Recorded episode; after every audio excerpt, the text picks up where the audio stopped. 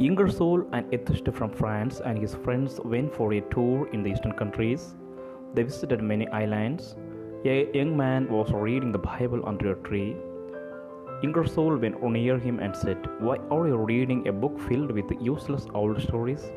Throw it off, and I will give you good scientific books to read, improve your knowledge, and it will be useful for your life.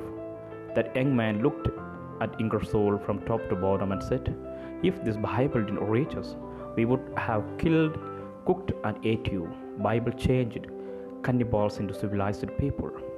Bible verse is capable to change those enslaved to sin, mistakes, transgression, and injustice. The Bible is one of the greatest gifts God has given us. All times was filled with adultery, caste discrimination, fornication, murder, robbery.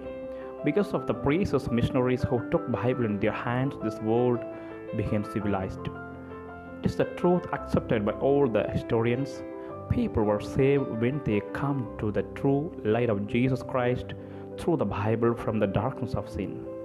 Facts in the Bible are not expressed as guesses but truth. Bible is the best book that transformed the world.